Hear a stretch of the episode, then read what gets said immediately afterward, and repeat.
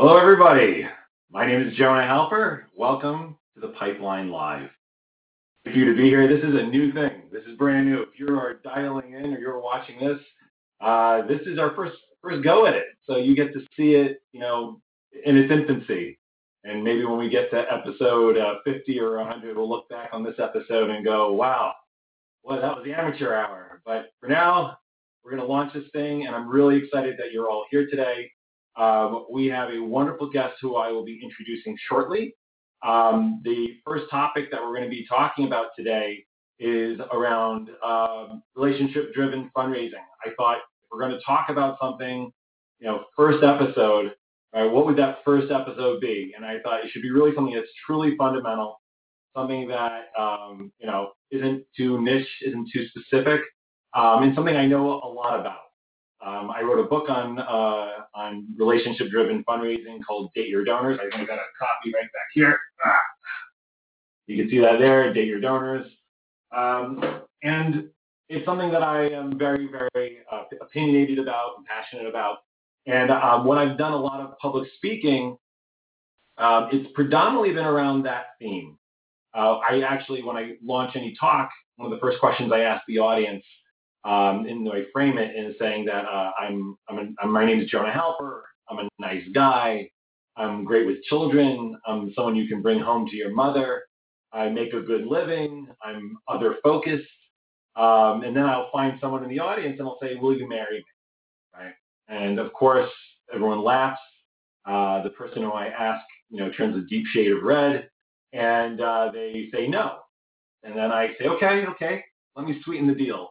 Uh, let's say I give you a list of references, uh, professional references, uh, character references, someone you can call to verify that I'm actually a nice guy, uh, someone you can call to verify that I'm great with children, someone you can call to verify that I make good, good living, as much data as you need to know that all the things that I claim to be, I actually am.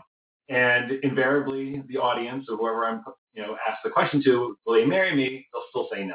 And the reason they give is I don't know you, right? And that is the real underpinnings of a lot of what we do as fundraisers.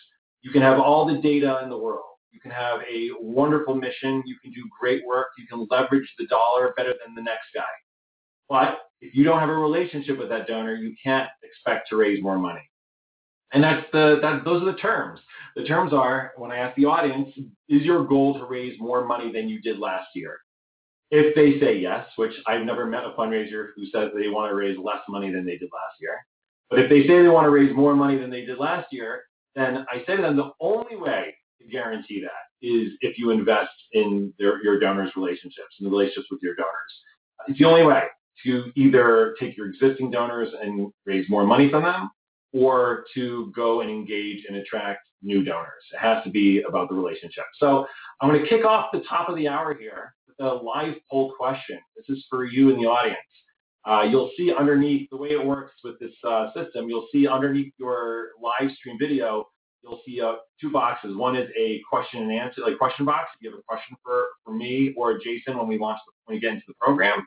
Um, and then there's a live poll box. So in the live poll box, you'll see it's already populated with a question for, uh, question for you.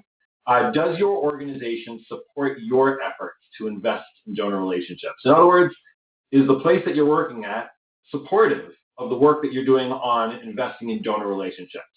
Um, what that looks like may vary between organization, but do you feel like that's a priority at your organization? Yes or no? So if you could please respond to that live poll question, and I will check uh, the live poll uh, in just a brief moment. Uh, but in the meantime, I want to thank our sponsor for the program today, which is Raise It. Um, Raise It is a fantastic platform that I have personal experience with. Um, we're going to watch a brief video from Raise It at this time. Hey, fundraisers. Mailings? That can be frustrating, time consuming, and costly. Just trash it. It's difficult parting with the past, but it's time to move on. I know it's tempting to spend weeks entering all that data into your system. It's enticing thinking of all the mail merge crashes and returned envelopes. But we've got another way, a better way. Say yes to innovation. Say yes to cutting edge technology. Say yes to Raise It. We're all about simplifying the process while accelerating the results. We make it easy for your donors, so the response is super quick. Here's how it's done your donors select an amount, enter their info, and receive a confirmation email, all within seconds. Compare that to the days and weeks that this exact transaction would take with a print campaign, and you need no more convincing. But there's more. Running multiple campaigns? No problem. We got you covered. At Raise It, the options are endless. It's no one size fits all. Our expert campaign managers are here to help you decide what campaign model will work best for your cause. Here's a sneak peek of two of our platforms. PlayRaise, a unique raffle of thrill where the ticket price is based on the spin of a wheel. Raise-a-thon, time-based and matching campaigns displaying the multiplied impact, all while incorporating a peer-to-peer element with multiple raisers and team pages. To top it off, we charge no transaction fees or percentages. Just integrate directly with your existing credit card processor. Got questions? We're here for you. Visit our website at raise.it or give us a call 732 917 8900.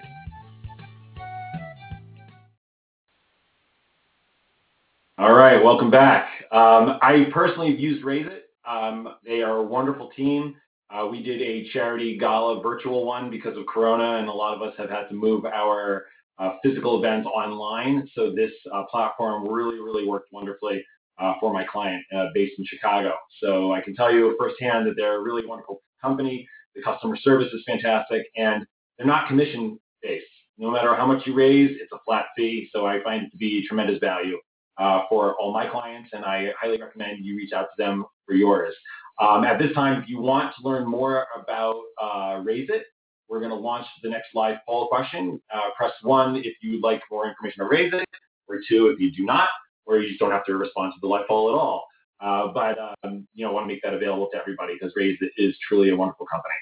Okay, so now we're going to get into the the uh, meat and potatoes of the program. Um, I'm going to now introduce uh, Jason Zwang. Jason, are you there? Hello, everyone. Hey, fundraisers! I loved your video. It was like the perfect way to start it. Hey, fundraisers! welcome, welcome, Jason. Excellent. Well, I'm really happy to have you here. This is uh, a real a real treat. Probably because our history goes back 15 years. Right? We were babies. We were babies.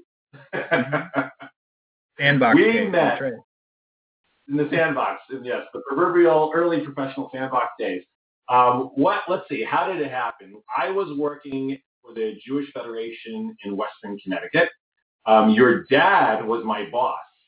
He was the CEO um, of the, uh, the Federation of Western Connecticut. And there was a hurricane. Which which hurricane was it? Which one was a big hurricane? Katrina. It was Hurricane Katrina. It was the first yeah. major hurricane to hit the United States in a long time, and we were still suffering from it, unfortunately. Yeah. So that hurricane prompted a lot of organizations, Jewish communities, and many communities who basically organized to find ways to raise money to help uh, the families affected by it. Um, and we did that. We, we were part of that experience. We put together a tremendous rock show at a gorgeous community campus in Western Connecticut. Oh, look at that. This is Jason on guitar. and that is me with Jason's dad, and me giving uh, little rock star signs there. This was uh, in 2005. Pretty wild, huh, Jason? Yeah, I can't believe you even have that photo. Um, but thank you. Yeah, yeah. I, it, immediately, it, you know, diminishing my professional atmosphere, my bifurcated life. You know, uh, my, what I am yeah. during the day and what I am at night are two different things. Yeah. we do what we can. We try to bring you down a notch. You know, you know how right. the ego of the front user can get uh, up there a little bit. So we do what we can. Sure. Thanks. uh, all right. Well, first of all, okay. So so now everyone knows how we met at that time, and you were not yet uh, in your you know role as a professional development um, in your that career. Give me a little bit. Give give the audience. I mean, I do know uh, what you've done over the last 15 years, but give the audience an idea of, of what you've been doing for the last 15 years. Yeah. So, you know, uh, it's funny because I always use this analogy like you know, some people's fathers, you know, were a shoemaker, and so you're a shoemaker, an accountant, and now you're an accountant. Well, you know, my dad was a fundraiser, and um, you know, regardless of his title, it's essentially what he was most responsible for. And you know, I never really understood what that meant uh, until I went to college, you know, and really started better understanding organizational development and things and taking an interest in that. Um, and then I had, um, you know, just a great experience. Somebody took a chance on me. I, I, I knew I wanted to work in nonprofits. I knew I wanted to make impact. Um, and uh, my first supervisor, um, named Karen Lamalva, uh, actually gave me a chance uh, working with individuals. Um, and so I came right out of the gate, you know, uh, sort of guns blazing there, working with individuals in, you know, a special gifts program um, at a university, at University of Connecticut. And, uh, you know, so since then I have worked um, at an INGO, you know, Habitat for Humanity International, so an international non-governmental organization. I've worked in uh, other higher ed. I've worked at a social services community action agency. I've worked at an academic medical center um, and also a tertiary care hospital. So, you know, pretty varied background there. Yeah. All and now, and now, and now you're uh, the director of development at Emory University in Atlanta. Is that correct? That's right. So I, I specifically now work um, with our healthcare you know, patients and grateful patients, um, which is a, a, sort of really unique style of fundraising, very different than some of the other styles that I've done before. Um, you know, but but it's interesting because um, a lot of people assume, you know, it's like we follow these pipelines in, in fundraising where you start in one genre and you sort of stay in that as you grow, you know, and and um, I wasn't so keen on that idea when I started, and, and I'm really glad that I made that decision early on. Um, and what I've learned now is that everything really is about the donors, um, and donors are donors, right? Behaviors don't change that much. Um, everyone is passionate about something for a reason, and and so anyway, it's just been. What's that? Did you find did you find it transitioning, for example, from like a Habitat for Humanity to like being the director of development from Emory University a, a stark difference, a big learning curve because of the fact that you know the sectors that you were in, whether it's humanitarian or social service, into higher education, university, science, medical. You know, was that a was that a difficult transition? Was that something that took some time? Um, you know, it it uh, it only took it, it, didn't take that long because really I stayed focused the whole time on saying, you know, I understand what we're working here with, you know, with donors, and I need to find out the framework that goes around this. Um, but you know, I, will tell you one really interesting, very quick story. When I came on at Emory, somebody that was very high up in the sort of um, subject matter expert area in what I work in said to me, you know, when we sat down for an interview, sort of an old school interview question, said to me, you know, so so what do you know about this topic? You know, that meaning the subject that I'd be raising money for. And I said, you know, to be honest with you, uh, I don't know that that's the right question. I think the right question is, what do you know about relationship-driven fundraising? You know, what do you know about working with donors? And that was really the start to what has been a wonderful time uh, thus far at Emory for the last two two plus years. Um, you know, and, and been the theme the whole time. It's really just saying, let's focus on what our donors' needs are um, and really listen to them, listen to what they have to say closely. Um, and through that, we will expand their expand their support and really their overall interest in being involved with the institution. And it's been just like that. That's great. Um, okay, so we've got three topics to discuss today, and I'm going to pony up the first one, which is called Know Thy Donor. Um, so I want to ask you, um, and first of all, to the audience who's watching from home, well, definitely everyone's watching from home uh, with the whole you know work environment now. Uh, but if at any point you have a question for either Jason or myself, or just want to leave it open-ended, uh, there is a Q&A box beneath the live stream video. We will try to get to a few during the program, and uh, we'd love to hear from you. So uh, the first topic, know thy donor. Jason, so we hear a lot about donor-centered or relationship-based fundraising, right? It's a big topic. You go to any of these conferences like AFP, Association of Fundraising Professionals, right? Donor-centered philanthropy, right? So that seems obvious, right? So, but in your experience, why do you, why do you, why do we need to focus so much on the relationship and not just the needs of the organization? Like, if you have a great product, then that should do it. Like, why is it being other, why is it being donor centric uh, critical to the fundraising process? It's a really good question. Um, so, you know, it's funny when I started this career, everyone said to me the same thing. They all said it's all about the relationship, right? There was like books with that written on the front of it. It's all about the relationship, and I never really understood why, truthfully, until later in my career. It's one of those things that you hear, and you know, you you only begin to understand it like after the time when you needed to really understand it. And so, you know, um, it's kind of funny like that. And so, so anyway, um, I better understand now, you know, why it's so important. And the truth is, is that in our higher dollar relationships, um, relation, you know, it's everything. Everything that's involved um, with that has to do with how you dig in with your donors. And in the lower level, it's really spent on, um, it's a, a, little less relationship focused, a little bit more transactional in that you know, they, we sort of are doing the same thing we did last year. We're looking for increases from last year. It's focused on that. And we're talking to them about their cash rather than their wealth. And that transition from cash to wealth is really critical in this conversation. If you're going to dig into your IRA, you know, or, or, or dedicate a life insurance policy or assign that to a charity, you know, you really have to know that charity and trust them. Um, and so, so trust building is, is tremendously important here. Um, you know, so what I'll say is that relationships um, are incredibly important, but they're never the same twice. Right? Every relationship is different. Um, so I can't really tell you here in this in this sort of webinar or, or podcast that we're doing exactly how to build a relationship because they're all different. But what I can tell you is why it's incredibly important to focus on that, and that's what I took away from this statement after 15 years. And and um, so, so here's what I'll say. Um, because of the fact that they're they're all different, you really have to get in and understand the puzzle pieces of how you're going to guide your relationship going forward. So when we get to know a donor, we learn about their preferences, we learn about the things that they care about and their processes and passions. And so what are the things they care about, right? Why do they care about them? And then a really important one, how do they care about this? How do they choose to do that? What does it look like in their family?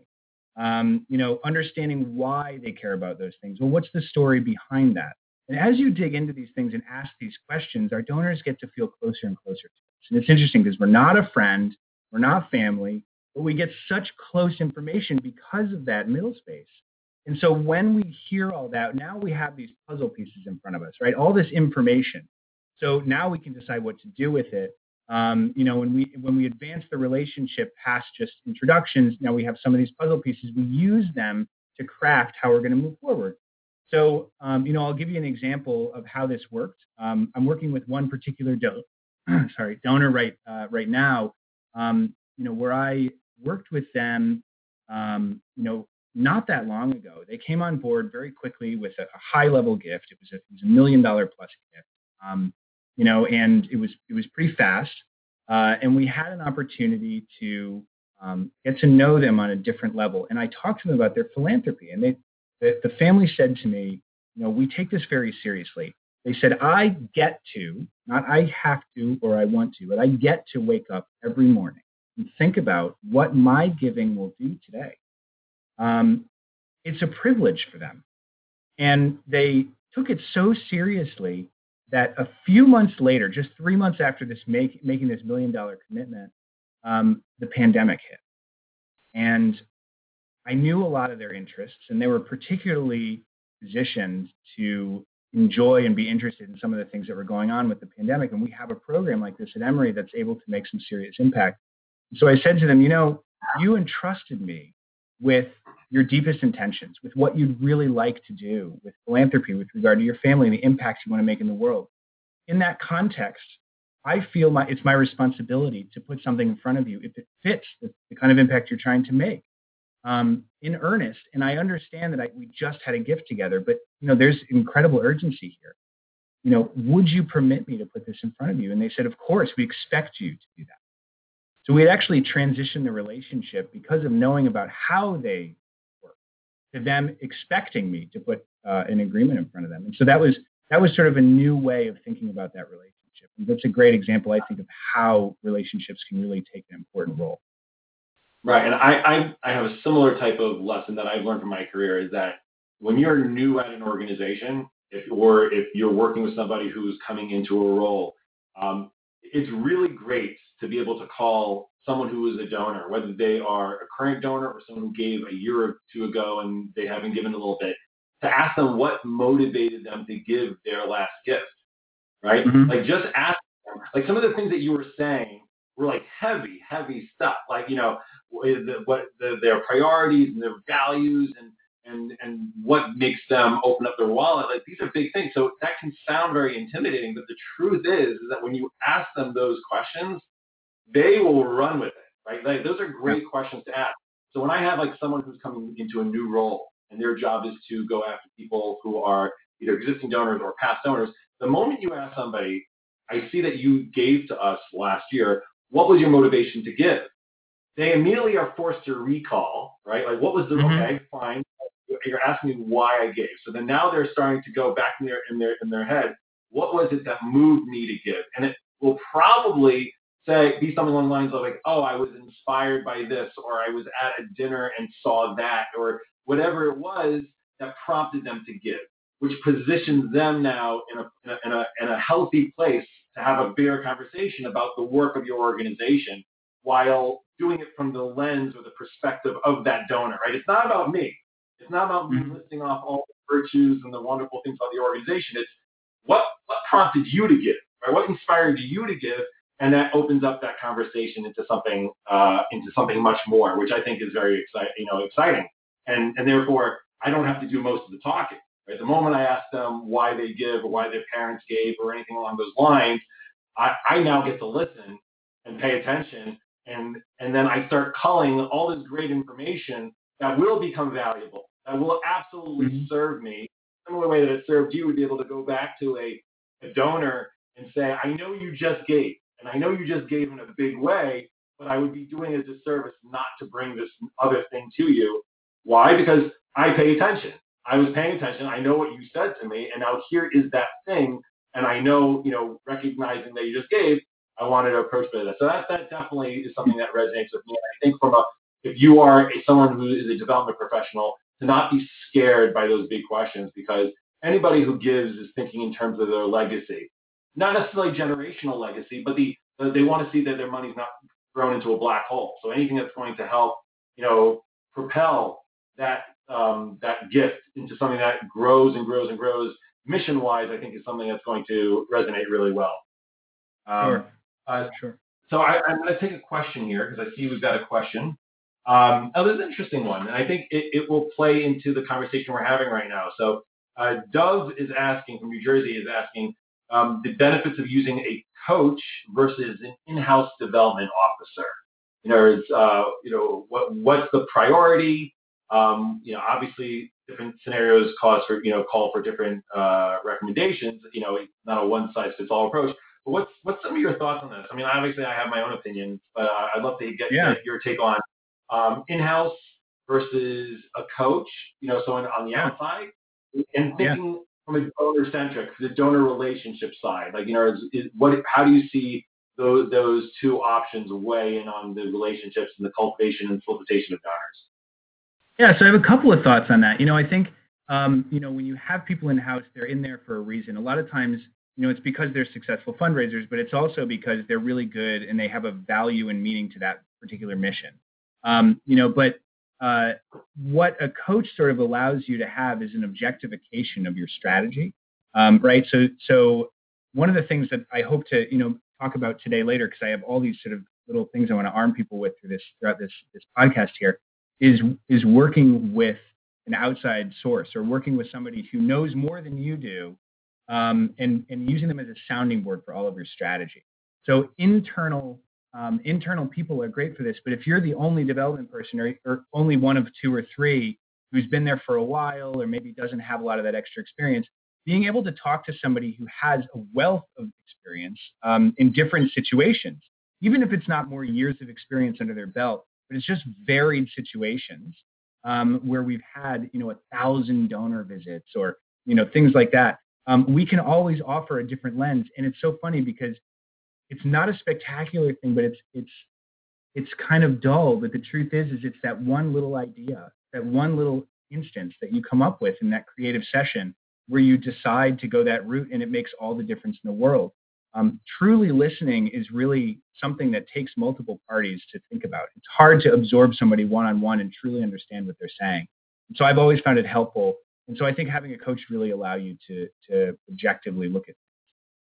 Yeah, I, I, I agree with definitely agree with that. I think the other thing to consider is, you know, a donor wants to get approached by somebody who represents the mission, right? And the number one compliment a fundraiser gets is, I see you believe in what you're doing, right? Like it comes out of every mm-hmm. fiber of your being. You're animated, you're excited about it.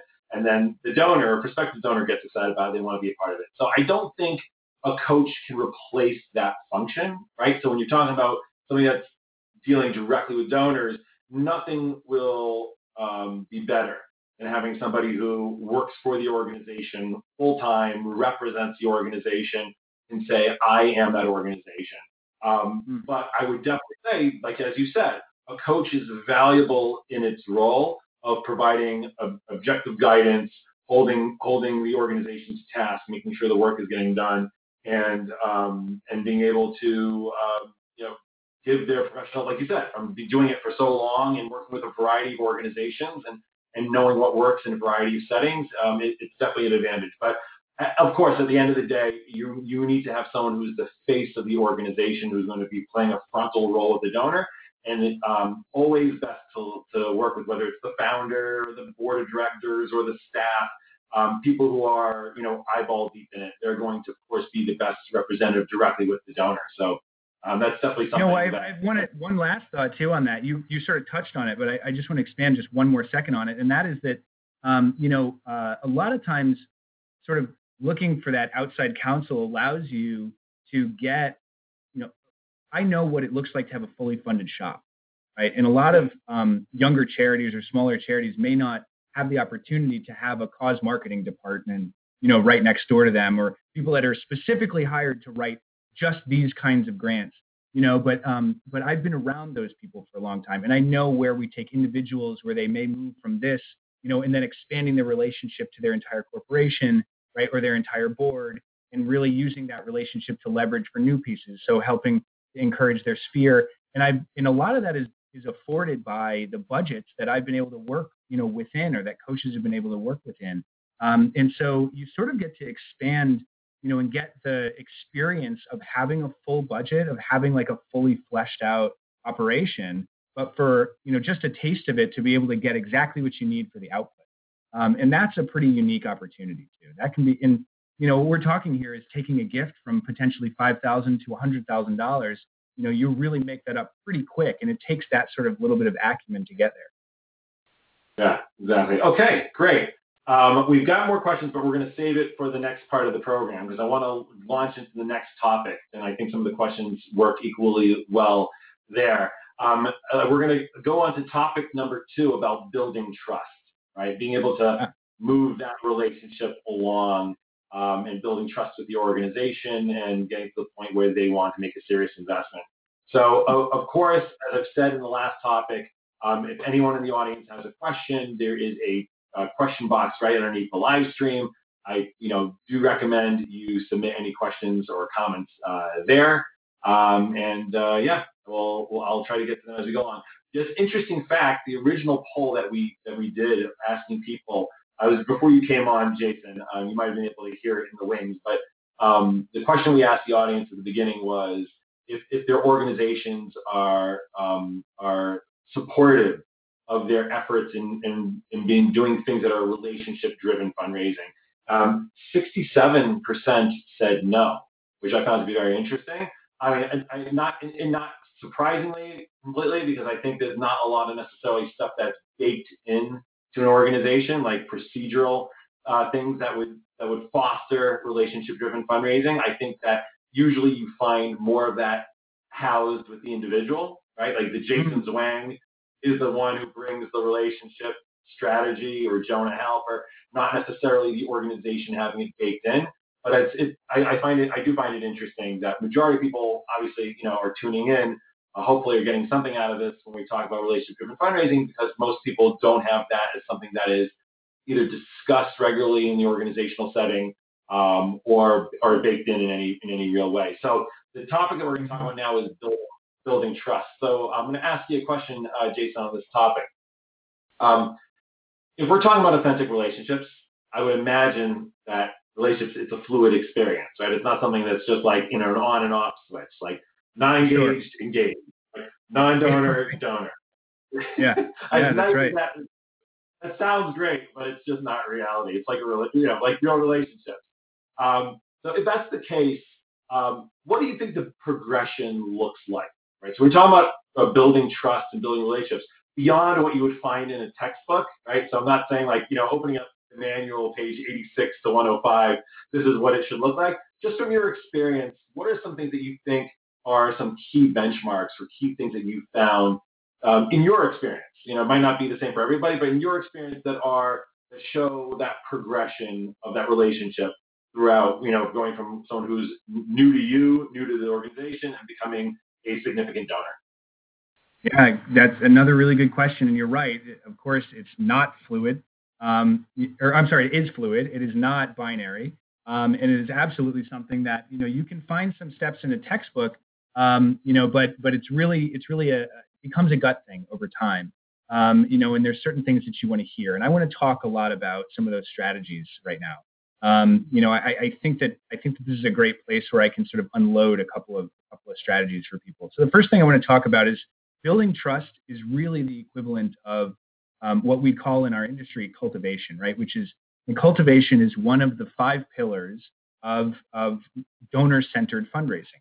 Right? So we have qualification, cultivation, solicitation, uh, stewardship, and so so um, so this is really where we put all that together and where we start to build that trust in the beginning of this. And so as we're cultivating people, if you take my previous example from the last answer where I said our relationship building was getting us the puzzle pieces, um, really what this does is take those puzzle pieces and start to put them into place, right? Think of like Candyland, you know, it looks like it looks like the actual map. Now we take these pieces that we've learned and we put them into the map and we start to do this. So the way I like to do this and start to build trust is um, one thing that I, and I'll start with this because I think it's counter to the way that a lot of people choose to do it. A lot of people in organizations like to talk about why we're the winner, why we're the best, you know, why we're so good at what we do. And that's really where you start the conversation um, by saying, you know, this is it. And, and the thing is, is this is where you get, you know, the 500, a $1,000, maybe $5,000 gifts where people say, good job, you know, shake hands. Sounds like you're doing a great job. You've really told me everything I needed to know. I'm going to go ahead and make a gift. And that's great um, on a certain level, but it cannot, it, it won't really get you to where you need to be to have the deeper conversations. In order to do that, you have to start focusing on the problem. Uh, and what I mean by that is, um, what is the problem in the world or in your community or in your sphere that your organization or you in particular as a development person are trying to solve? Talk about the scope of that problem, right? Who does it affect? Who does it impact? Uh, what do those people look like? What do their nights and days look like, right? Are there certain people around the world that are a complete subset, different from who you expect, that also are getting impacted by this? Are there things that have adverse reactions that we could be controlling, but we're not, and we haven't even thought of that yet? So the scope of this problem gets people to say, wow, you know, I've had my little slice of this, but I didn't understand just how big this was. I didn't understand that it was something that there's an incredible need for, you know, and, and then you shift from talking about the scope of the problem to why the organization is uniquely positioned to address that. So why us, right? Well, because we have this many partners, we know these particular people, our people at this organization have this kind of experience, you know, so not yet saying why you're most successful. We're still not talking about the winner. We're talking about why are we the ones to, to capture this incredibly complex problem? Um, and you know, that is something where, you know, you start to get a lot of traction where, where people start saying, wow, now they start feeling like it's we, right? I'm now engaged in the problem as a potential donor. Um, I have understood this is a, an issue. Uh, that's your scope. And then I'm in the right room. I'm with the right people. That's you being uniquely positioned. The next natural conversation is, so what have we tried so far? And this is where you say, look, you know, here's what we've tried so far. Um, let me explain why it hasn't gotten to where we need it. And what you're sharing in this conversation is you're eliminating all the other avenues that essentially leave you with the need for unrestricted. Um, because we do get federal or government grants in some cases, you know, but those take so much time. A third of my time is spent on reporting requirements and you know all this other kind of stuff, and and, and I just don't have time to do my work, uh, or, or, I need to know the answer before I can even do the experiment. You know, um, that's a lot of complaints that I get now at, at Emory, um, and and that makes it really challenging to get that kind of funding.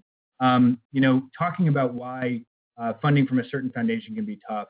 Um, you know, this these are part of the reasons we haven't gotten there, but also the solutions we've come up with really have fallen short because we haven't had that flexibility or that partner that can move with us and be dynamic as we try new things from the uniquely positioned smart people that we have on board.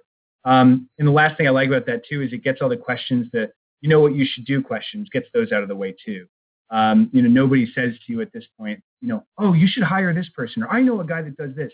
You know, part of what we're talking about in this step three here is you know why we already have these right people on board, but why they just don't have the fuel that they. Need. So after this question, it naturally begs a, a question session um, where we get donors talking about you know, why is it that I should, um, you know, maybe I should participate in this, and, and what is it that you might need to move that needle, right? So this is now you're talking about, you know, three phases that get you get a donor deeply engaged and cultivated to understanding their purpose and why they need to be there. So, uh, you know, that's one tip I'll give you is to talk about the problem in the world, not the solution. Um, the other thing I'll say is um, you always want to have a, a, strategy for a sounding board. And I, I just mentioned this a little bit earlier. Um, you know, we were talking about why having a coach is important. So having somebody else to bounce these strategies off of is tremendously important to hear yourself objectively. Doing things in a vacuum is never a great idea. Um, look at your portfolio every day as well. Uh, so you have a group of people that you've decided are likely prospects to improve their giving. Every day, take a look at those names. Just run through it, just on your phone, whatever it is, really quickly. And think about what's going on in your organization and match those things together, right? Take action, send some emails. Say, I just wanted, I was just thinking about you. I just want to let you know this happened, right?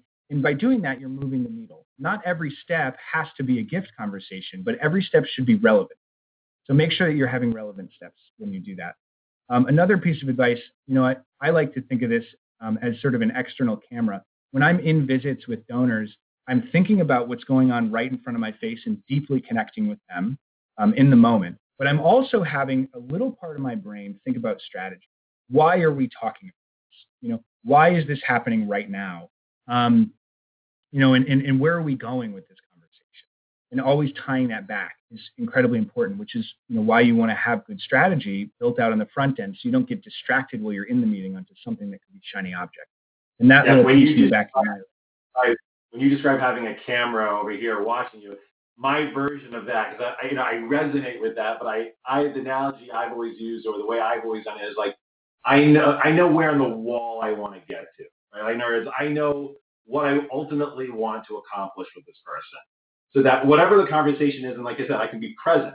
And the way you can kind of bifurcate, as you know, as you were saying before, like the idea of saying, how do I be present, but also paying attention to where this conversation is going, is that you've all, in, in an effect, you've already kind of set yourself a cultivation plan. Like you know really where you want to go with this person, and mm. that now leads me to be able to focus on where I am now, but always making sure that it's heading really towards where I want it to go. I can be focused on them, but know what the ultimate goal of that meeting is. And one of the other things that you said before, which I think really resonated as well, is the idea that um, when you have somebody who you're unloading your problems of the organization and, and big you know, existential problems and why the organization is unique to tackle it, and, and not like you know we're the winner, but rather this is the challenge of the day and we're uniquely suited to, to fix it. I find that exercise to be valuable, not even on a big scale, but even on a, on a, like what's going on in your in your world right now, like what you're like this month, right? Like what are we dealing with yeah. right now? What's the challenge? And I'll bring those type of things up when, especially when I think the person across the table from me might have some insight or value to bring to that challenge. Because I think ultimately what we're describing is, and first of all, doing that on that smaller scale creates a higher sense of urgency. It's more tangible because it's not some like esoteric big idea that you're trying to tackle, but rather we need to figure this out in the next two weeks, right? That creates something that, mm-hmm. okay, well, let's come up come up with solutions. And in either case, whether it's a short-term issue or a bigger organizational issue, a challenge that they're trying to overcome, it's getting the donor to think in terms of we, right? Like you're getting them to say, you know, what can we do? Like that's what you're looking for, that moment. I know we've had conversations about this in the past, but like that's the thing that we're really looking for. And it's like that almost like they move from the opposite side of the table and they've come to sit on your side of the table to tackle the same issue as you. And that's really when you know you've got them in a bigger way. It doesn't mean you've got them forever. It means that you, you're doing something correct in getting them to be a problem solver and you know people support what they help to create or they help with, or what they help to work on so they are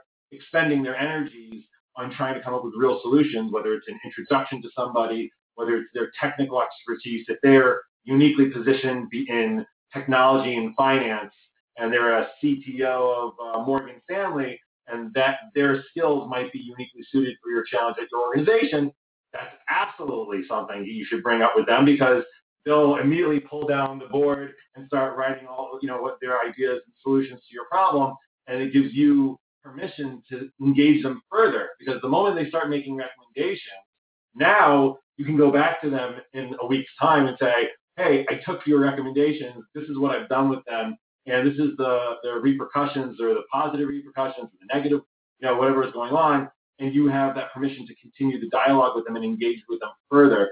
That can happen if you go in there, I, I, I, me, me, me, all about you, we're the winner, we're the best. It, using a dating analogy, if a woman or a man sitting across from you is talking about themselves the entire time, right? Like we've all had those situations where the person across from you is all about themselves. There's no bigger turnoff, right? The conversation is basically dead in the water.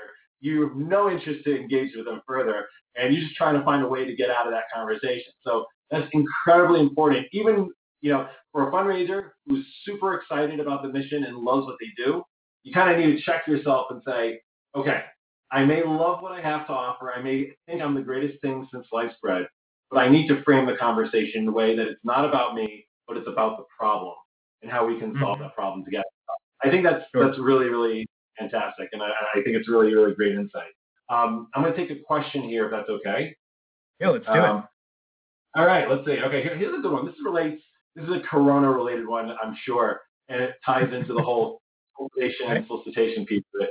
Uh, Dan wants to know how have you used Zoom, or I guess really, you know, any uh, uh, software that is, you know, remote conversations or video conversations for solicitation of donors or acquisition of donors, making new friends. How how do you see Zoom playing into that dynamic? Um, doesn't have to be for major gifts. He's saying not specifically for major, you know, virtual events. I don't mean Zoom or doing something for virtual events per se, but just on a one-on-one basis to engage using something like a, uh, a Zoom or uh, I don't think anyone uses Skype anymore. Uh, but you know, something like a Zoom or, or, or, Microsoft Teams or something that puts you like that. Do you have any thoughts yeah. on that? I do. So I have I've found that today um, potential donors or donors are much more likely to take a meeting over Zoom. Um, you know, in fact, some prefer it even to a phone call. Uh, you know, which is good, and, and, and it's sort of, a, a, I think, a um, sort of a uh, recognition of an old school mentality of having face-to-face meetings. That once those started to go away during COVID, people missed the opportunity to connect more deeply.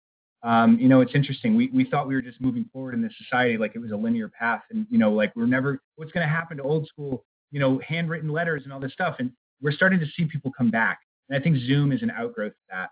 And so I've used Zoom in a number of different ways to have initial calls.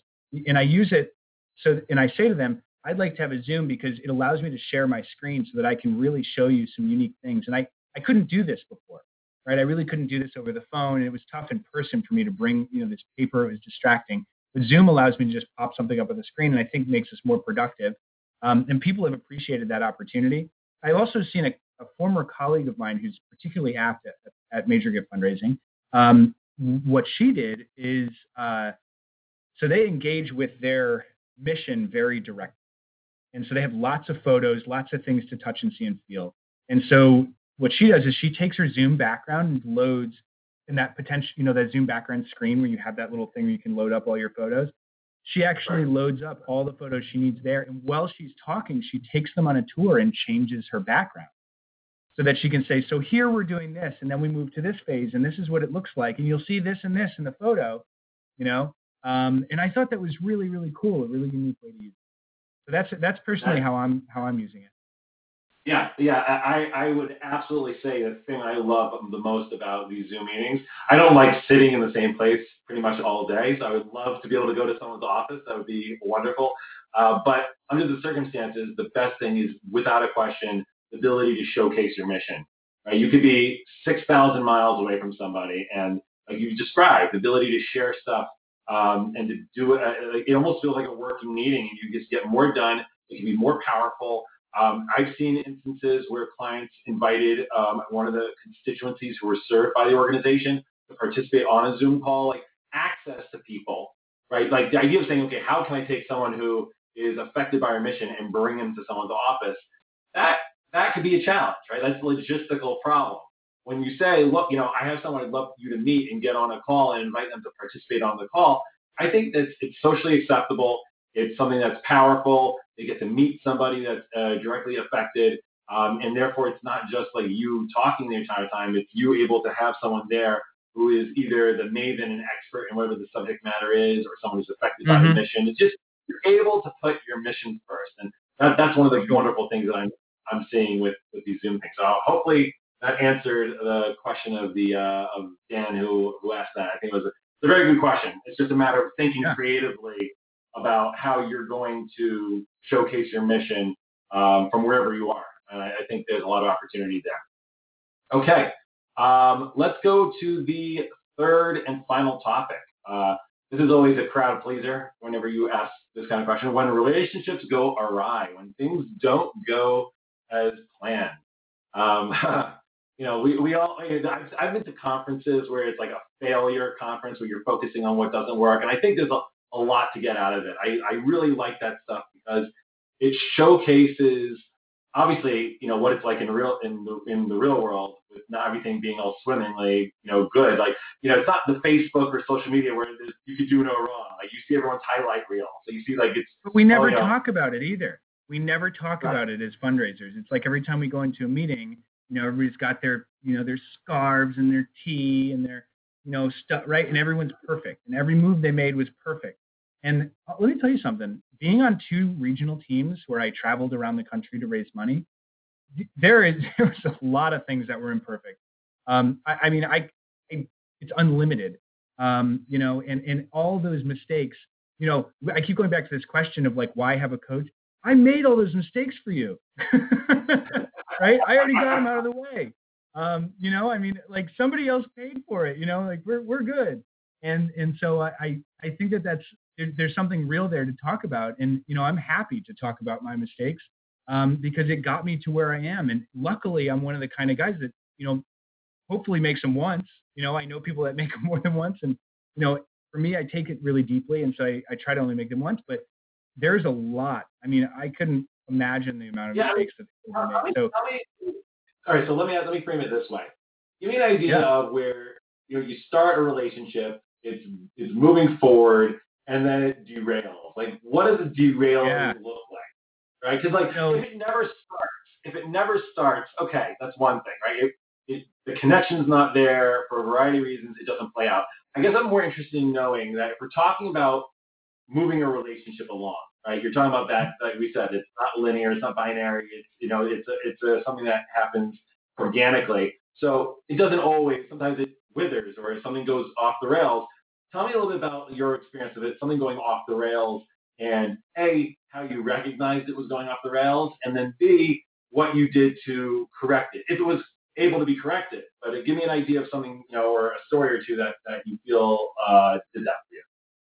Yeah. Um, you know, I'm going to think of, uh, there's one in particular that I'm thinking of that happened uh, in the last few years. And um, I'm bringing this one up for a particular reason and uh, it's not you know like a funny one or it's not like an easy grab. This is one that you know I shouldn't, I should have known better, and and so that's why I want to highlight it. Um, it's you know it's a particularly deep one, right? Uh, and so what happened was I was working with a, a, potential donor who's very excited about making a gift, and um, you know this potential donor was also uh, was also a consultant, and so they were very knowledgeable about the subject. This is always a really tough gift to close because they know all the variables already. You, you know, part of our advantage as fundraisers is that they only, you know, the donors only know what we tell them, right? But in this case, they already knew everything. So it was really hard. And, and the thing is, is like their gift was being asked to be made out of gratitude and from the heart and all these kinds of things. And I allowed the subject matter experts that I worked with who, who really, you know, go and do the work to tell me what they needed directly rather than listening to the donor and just making the, the passionate, you know, gift that they wanted to make. And we ended up getting very much into the weeds in a very complicated gift, achieving something that was, you know, not agreed upon internally all the way across the board, that was not, you know, approved, that was not simple. Um, and it ended up then getting compounded by deeper issues later. Um, but the bottom line is that I did not listen to the donor in making a gift from their heart. We thought about making the gift from the brain. And that's a mistake. That was a mistake. Um, ultimately, the gift came in too low. It was unfocused. Um, there was not a good opportunity for stewardship attached to it, which is always what I'm thinking of when I'm asking for a gift is how can we steward this to, you know, and is this a, a good one that's meaty that we can show them in a year? Like, wow, we've done so much with this. This one really we couldn't. Um, and it basically created a lack of trust between me and these subject matter experts in the future because I trusted them and then the gift didn't come in. And so now I don't trust them as much, but they also don't trust me as much because that gift didn't come in, at least at the level that we wanted. So that was a big problem. And um, I needed to just listen to what the donor wanted to do and then simplify it and say, look, if you want to do this, let's set this up. We'll make it nice and easy. And there's so much we can do with it. Keep it high level. Don't keep it so small, so detailed that it ends up with this complicated program that you're held to with reporting requirements and really challenging stuff later on. That's not what giving is about. And philanthropy should never really take that seat. Um, and so we ended up recovering because uh, the money was never spent. It basically never happened. It got too political afterwards.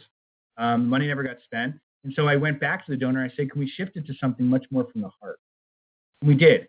And so now we're in a period where we're we shifted this gift and we're waiting now for the gift to get spent on something much more impactful that is a, lot more from the heart, a lot more philanthropic, um, you know, that, that is, is, is ultimately going to um, be very easy to steward and falls right in our pipeline of gifts that we close often for us. Um, you know, but it just it took two years to get it there, and it was such a small gift. It's the smallest gift I've closed since I've been at Emory. Um, you know, and and it's and it's really like just being a big pain. And so that's been a that's been a problem. And you know, I want to highlight a couple of things also not to do. Um, you know, and this is some of the so the most common one that I see among fundraisers, especially sort of young or new fundraisers, is placing data where it doesn't exist.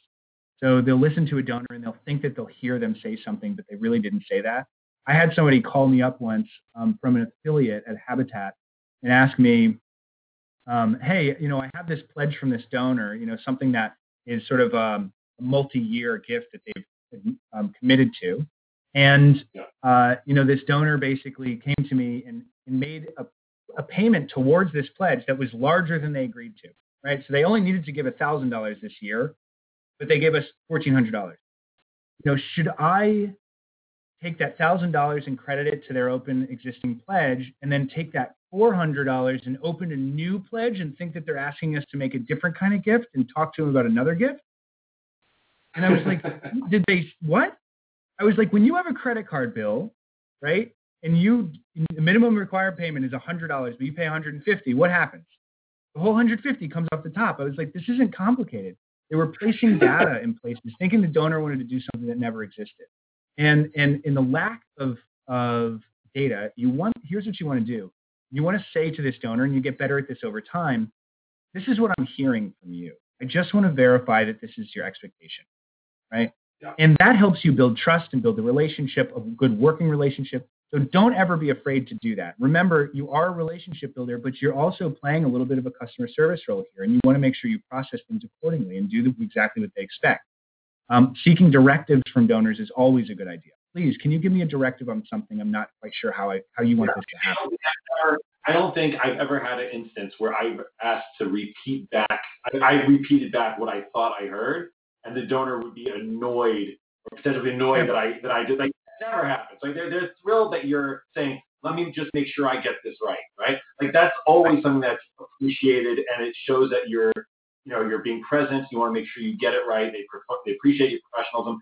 That's without a question. I would definitely say that most of the time, and I've heard it from your your story and I know from my personal experience, when I feel in a level a level of desperation, and, I, and generally I don't, but if there's a certain dynamic with a particular donor, like you said, where they're very analytical, where they're very focused on the minutia, I'll go into a, a mode of, okay, what do I need to give them to secure this gift?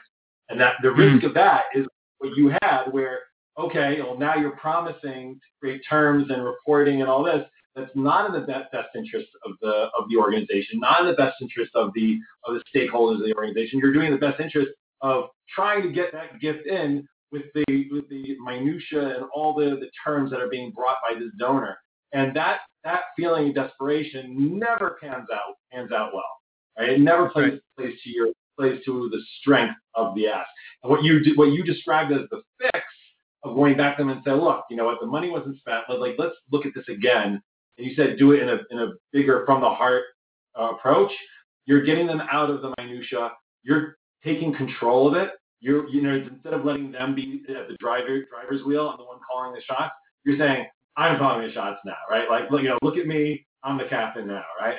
so that, that's really what that's what's happening. You're basically saying, we know as an organization, I know as a professional, what's in the best interest of our organization let's talk about what's going to move you the most within within that those parameters, and we're going to make this something that in a year from now, when you want to see the impact, we're going to become we're going to have something really fantastic to show you. That confidence and that approach that you did is definitely something that I feel from my experience the difference between what didn't work or what failed along the way and what what, what I found to be very very successful. So that's mm-hmm. something I just wanted to kind of re- reinforce the way I the way I experience it. Um, Jason, I want to ask a question from one of our one of our uh, uh, people at home. Uh, Dalit uh, wants to know, in your opinion, what is the most common fundraising mistakes when approaching donors? So, what do you think? You know, when you're approaching a donor, mm-hmm. the most common, common mistakes? First of all, uh, I want to say I remember. I see her question on the screen here. I just want to say I remember Dalit. She's the one from South Africa that's calling in, right? Right. Or something. Yeah, South yeah. Africa. So thank you. That's amazing. I just want to highlight here. We're talking from Atlanta to Israel to South Africa. I just want to make that clear because that's a really big deal. And the fact that relationships work the same all over the world. Okay. I want to highlight that. So that said, um, the most common fundraising mistake, uh, first of all, hands down, is not being authentic. Um, you know, one of the most amazing things you can have happen on a donor call is laughter. If you can have laughter happen right on the outset of your call, you are creating a relationship already, right? That you you can always call that person back. They it's how you how people how you make them feel is so important, so much more important than what you say. And so I always try to include an opportunity to lighten the mood and to, right because that's the conversation we're having, and everything about our organization is so serious. But I just want to say that laughter is incredibly important. So not being authentic is the biggest mistake. You really, truly have to be in touch with yourself and that authenticity in order to be really good at being a fundraiser. right that's fantastic. Um, okay, so uh, we're gonna before we close, because those are the topics I wanted to cover. I have one more question I want to ask you from Robert. Uh, my boss is giving me a hard time about hitting certain fundraising metrics. How do hmm. I manage expectations while striving to hit these goals. This is this is like the classic. I've got a boss who is setting these very aggressive or very you know yeah you know uh, yeah. ambitious goals, and I I don't want to be fired in six months or a year. Right? Oh God, help me with the stress. Jason, what do we do? Yeah. So metrics are one of my favorite things because they do work, uh, but they're also you know they can be they can be really challenging and very rigorous. Um, you know, so here's how here's how to, to manage that situation, in my opinion. Um, first of all, you want to have uh, complete transparency, you know, with your boss about your performance towards it. Um, and what you really want to do is break down your metrics. So they're usually given to you in an annual sort of um, tranche, right? You want to break them down to per month, well, per quarter, and then per month, and then per week, and then even per day. And then you take your per day one and you bump it up to the next whole number, and then that's what you want to hit. Going to give you that little extra edge towards getting over the top, right? You want to also use the math from the top, add 10%. And then when you break that down, it'll seem very reasonable, but at the end of the year, you're going to find that you've blown your goals out of the water, which is really the goal. I also want you to remember that metrics are a leading indicator to gifts, right? So metrics are not gifts, um, right? And, and they can be closely tied, but it has to be substantive moves. So you can't have, you can't fluff your metrics. If you fluff your metrics, it won't work. The, the magic will not work. Metrics. Um, so they're a great thing, but you have to do them in earnest. Sorry, give me give me examples. What metrics, just so that people at home understand. What are some things yeah, you sure. in terms? Of, yeah. Yeah, so uh, this is how many donor visits you have per year. This is how many outbound calls you have to make per year. This is how many visits within a certain portfolio you have to make. This is how many first-time visits you have to have versus how many stewardship visits you have to have. Um, you know, really, it's the organization saying to you or saying to you know their fundraisers, these are the kinds of conversations we want to be having. We're in exploratory mode, so really they'll say we want to we want you to have the you know 60 or 70 percent of your visits have to be qualification, have to be new donors, or you know we really haven't spent time saying thank you to donors this year, so 60 or 70 percent of your visits have to be in stewardship, um, right? And so there's they're usually something that is it's your activity monitored on a certain amount of time to make sure that you can get to this goal, and, they, and that's assumed to be leading indicators to moving the dollar needle. Perfect. Okay, so yeah. setting expectations is important. I can tell you just from my experience as a consultant, we do project management approach to donor cultivation and solicitation is key. If you want your boss to manage, if you want to manage expectations with your boss or whoever the, the is providing that level of supervision or oversight, letting them see like you said, there's metrics. The, the calls, the meetings, the introductions, all that stuff, they will they will not be as difficult on you on the on the dollars raised because they will see the process in action. If they don't see the mm-hmm. process in action, then they're going to focus on only the dollars raised. So it's really important. And obviously, the metrics is how you get to the dollars raised. You need to get the dollars raised, but the way to do it is to show those metrics, and you can and with technology now, software, uh, pipeline materials that you can use to, to demonstrate that, that process along the way and that your boss or whoever can see what's going on with those relationships, how many relationships and where you are in those processes. I mean, yeah, that, that's definitely my, uh, my thought on that. Okay, Jason, yes. you're great. I love Thank it. You. Thank you very much.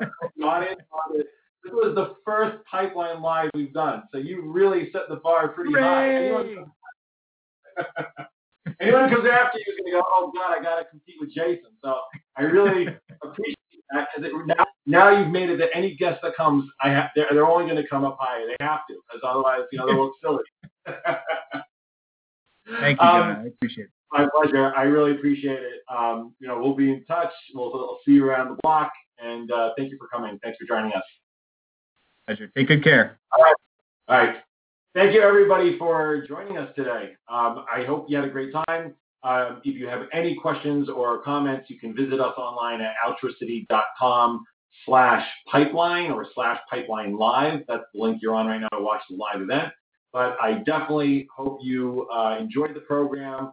We will have a recording available in the near future. It will be available on YouTube, and then we will eventually launch the podcast audio version for everyone at home to listen to our guests. We'll, we'll give ourselves a, a, couple sessions to get um, to get that you know set up before we launch the the the audio podcast.